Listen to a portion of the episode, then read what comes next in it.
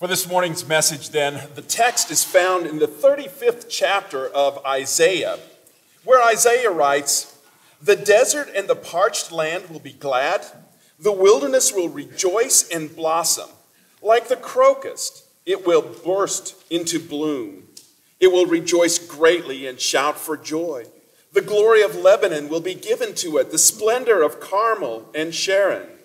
They will see the glory of the Lord the splendor of our God. Strengthen the feeble hands, steady the knees that give way. Say to those with fearful hearts, Be strong, do not fear. Your God will come. He will come with vengeance, with divine retribution. He will come to save you. Then will the eyes of the blind be opened, and the ears of the deaf unstopped. Then will the lame leap like a deer and the mute tongue shout for joy. Water will gush forth in the wilderness and streams in the desert.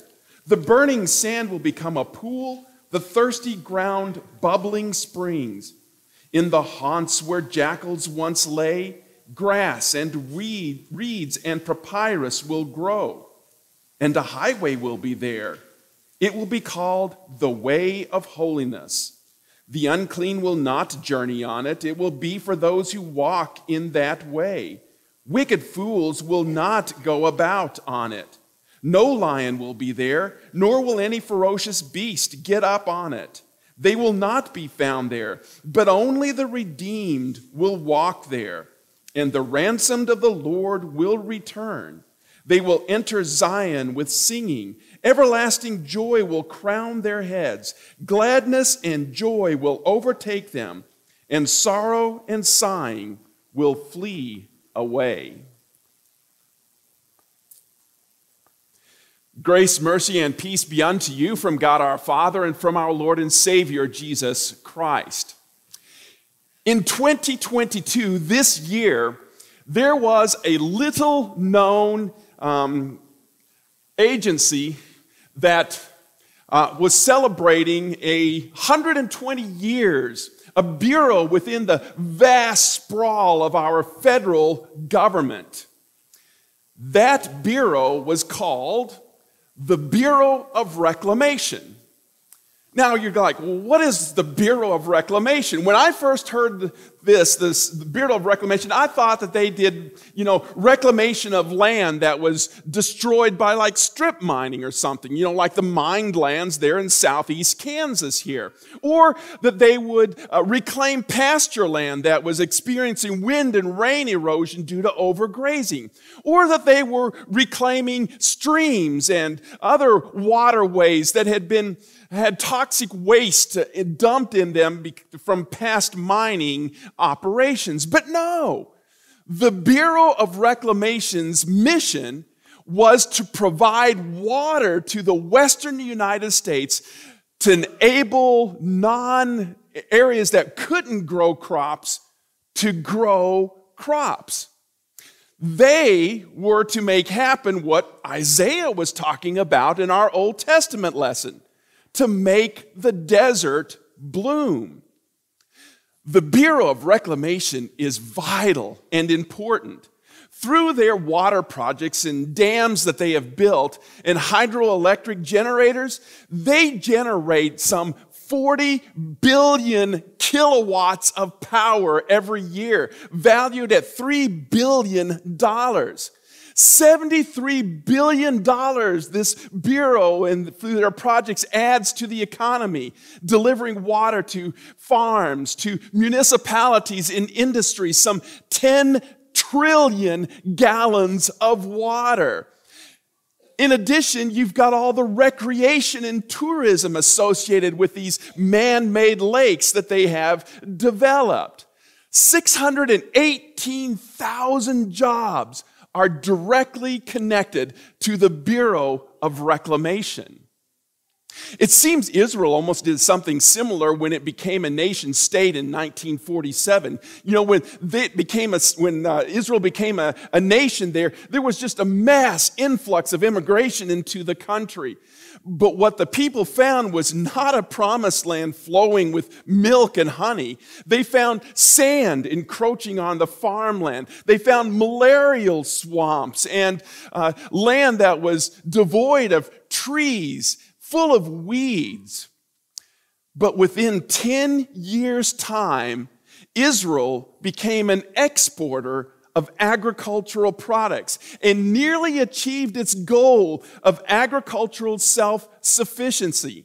They drained like 44,000 acres of swampland.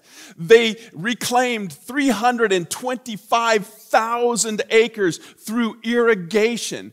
They planted 37 million trees in new forests and shelter belts and for groves of fruit trees.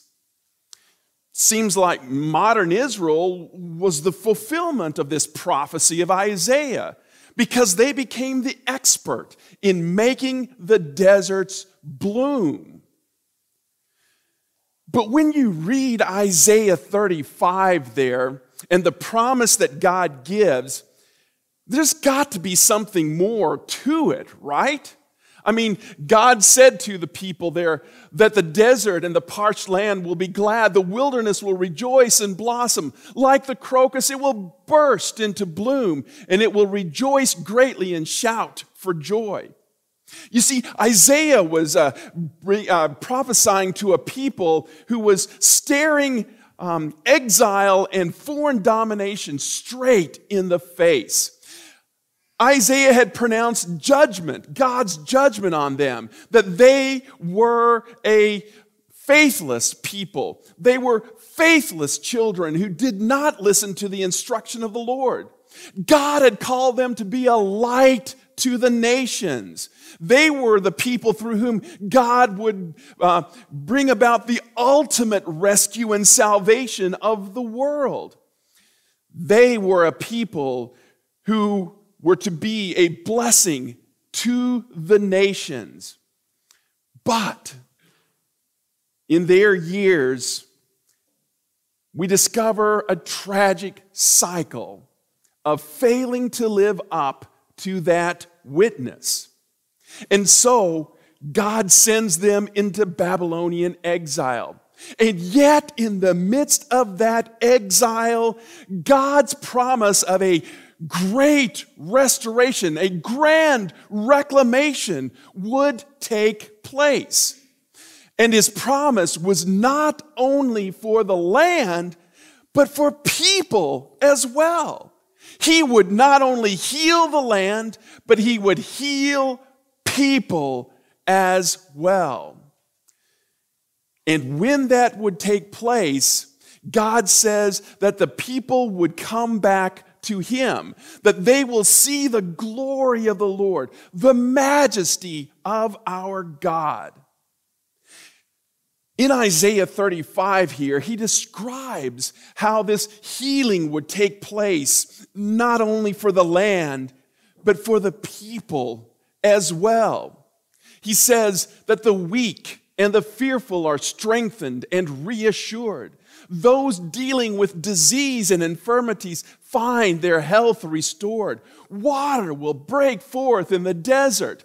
God will provide a road in the desert, a way home for all those who have been separated from God.